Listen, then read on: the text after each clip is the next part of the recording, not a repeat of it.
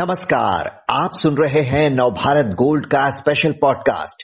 क्या भारत जनसंख्या के मामले में अपने पीक पर पहुंच चुका है? नेशनल फैमिली एंड हेल्थ के पांचवें सर्वे की माने तो देश में पहली बार प्रजनन दर यानी फर्टिलिटी रेट में कमी आई है। अब औसतन एक महिला के केवल दो बच्चे हैं, जो अंतर्राष्ट्रीय मानकों से भी कम है।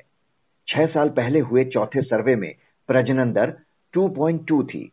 दो पॉइंट एक पर आबादी की वृद्धि दर स्थिर बनी रहती है, लेकिन इससे नीचे होने पर यह दर धीमी होने का संकेत है। प्रजनन दर कम होने का क्या मतलब है? क्या सिकुड़ती जा रही है भारत की आबादी? यही समझने के लिए बात करते हैं दीपा सिन्हा से, जो दिल्ली की doctor B R Ambedkar university में असिस्टेंट प्रोफेसर हैं।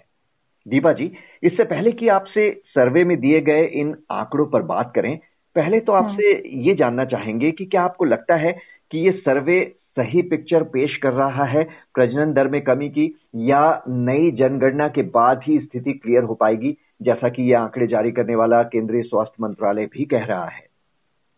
कि मोटा मोटी अगर हम लोग ट्रेंड देखा जाए, मुझे लगता है कि ये आ, सही ही दिखा रहा है, क्योंकि ये सिर्फ इस सर्वे का बात नहीं है। पिछले N F H S one two three four हम देखें तो हर बार वो कम होते जा रहा है, uh, लेकिन एग्जैक्ट आंकड़ा क्या है वो जितने अच्छे से सेंसस बता पाएगा उतने अच्छे से तो एक सैंपल सर्वे नहीं बोलेगा, पर फिर भी मुझे लगता है ट्रेंड सही है। पॉइंट वन इधर उधर हो सकता है जी। और जो आंकड़े प्रजनन दर में कमी की बात कह रहे हैं, उससे आप क्या समझती हैं? क्या इसका असर देश की जनसंख्या में गिरावट के रूप में भी दिखेगा, और वो भी जल्दी?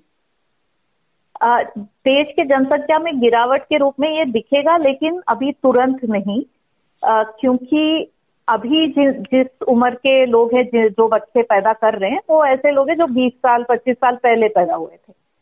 तो जो फर्टिल जो रिप्रोडक्टिव एज में लोग हैं वो अभी भी ज्यादा हैं।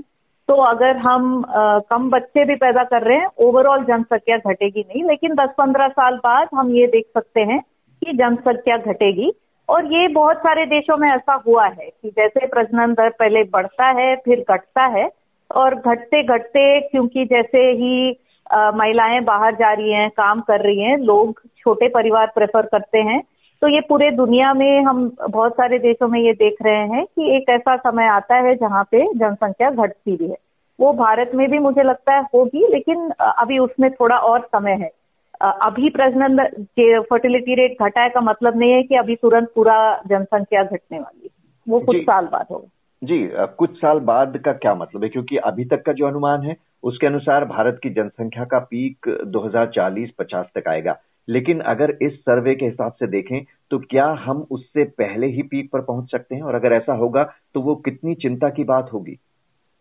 तो एग्जैक्टली exactly कब पहुंच सकते हैं उसके लिए हम लोगों को पूरा एज स्ट्रक्चर और सारे स्टेट का वो सब देखना पड़ेगा। उतना डेटा अभी आया नहीं है और सेंसस से और ठीक से पता चलेगा, लेकिन हम लोगों को ये समझने की जरूरत है कि इसका मतलब ये भी है कि जो जनसंख्या बढ़ने घटने से भी ज्यादा हम लोगों को ये समझने की जरूरत है कि एक समय ऐसा आएगा कुछ ही सालों में जहाँ पे बूढ़े लोग ज्यादा है जवान से।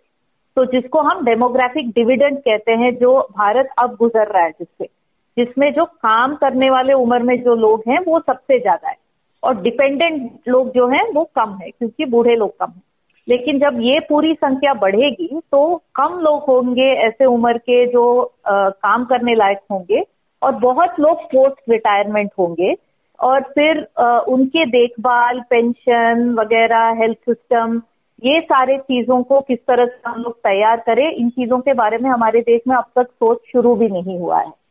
जी बिल्कुल, तो जो बात आप कह रही हैं, बिल्कुल इसी तरह की चिंता से इस वक्त चीन गुजर रहा है।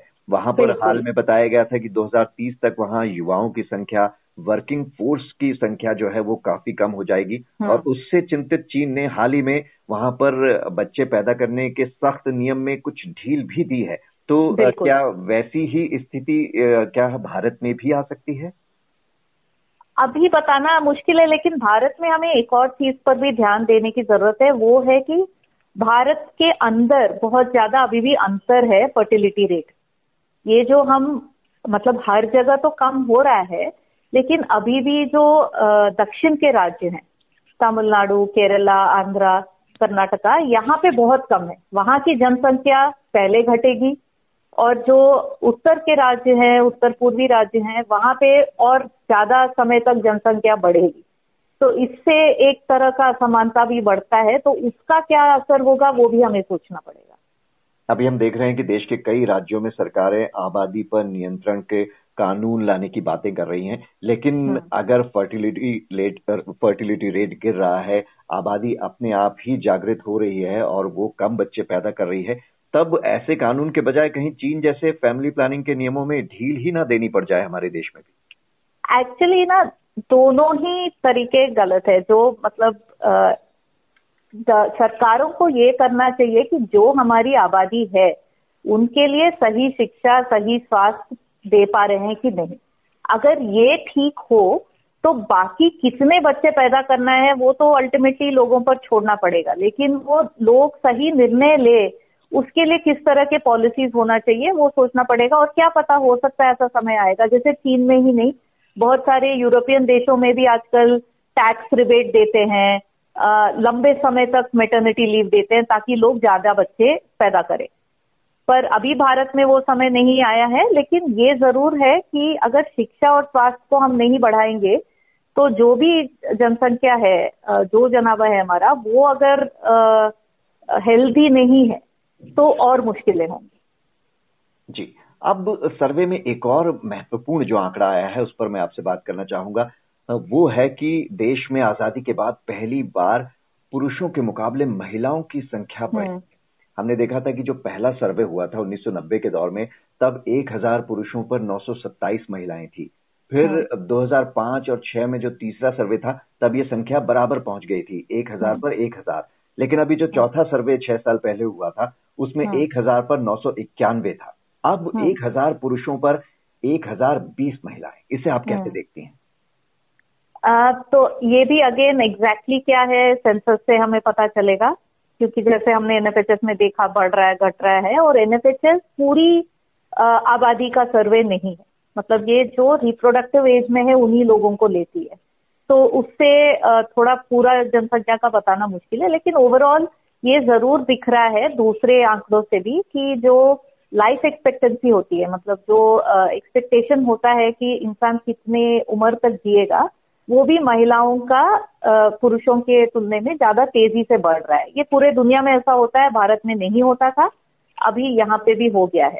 तो इससे कहीं पे थोड़ा तो ठीक लगता है कि जो मिसिंग वीमेन का जो एक की महिलाएं कम है भारत जैसे देशों में, वो थोड़ा ठीक हो रहा है। लेकिन साथ ही साथ जो चाइल्ड सेक्स रेशियो है, छह साल से कम उम्र में अभी भी वो अंतर दिख रहा है, जहाँ पे लड़के ज्यादा हैं लड़कियों से, तो वो एक चिंताजनक बात तो अभी भी है। जी, पंजाब, हरियाणा, महाराष्ट्र, दिल्ली, मध्य प्रदेश जैसे राज्यों में अभी भी अंतर है, लेकिन राजस्थान में संख्या बढ़ी है, ये बहुत अच्छी बात है। तेईस राज्यों में महिलाओं की संख्या बढ़ी है। और एक अच्छी बात ये देखने को मिली है जो कि चौंकाती भी है कि गाँव में महिलाओं की संख्या ज्यादा हुई है शहरों के मुकाबले। चौथे सर्वे में भी ये ज्यादा थी, तब एक हजार नौ महिलाएं थी एक हजार पुरुषों पे, जबकि शहरों में ये नौ सौ छप्पन था आंकड़ा। और इस बार के सर्वे में भी गांव में एक हजार सैंतीस है और शहर में नौ सौ पचासी। ये कैसे आप देखते हैं? इस पर अगेन सेंसस होता तो और अच्छा हम बता पाते। इस पर पलायन का क्या असर है वो भी हमें देखना पड़ेगा, क्योंकि पलायन भी बढ़ा है इस समय में, और ज्यादा पलायन बढ़ा है पुरुषों के बीच में जो काम करने बाहर जाते हैं, महिलाएं वापस पीछे गाँव में ही रहती हैं।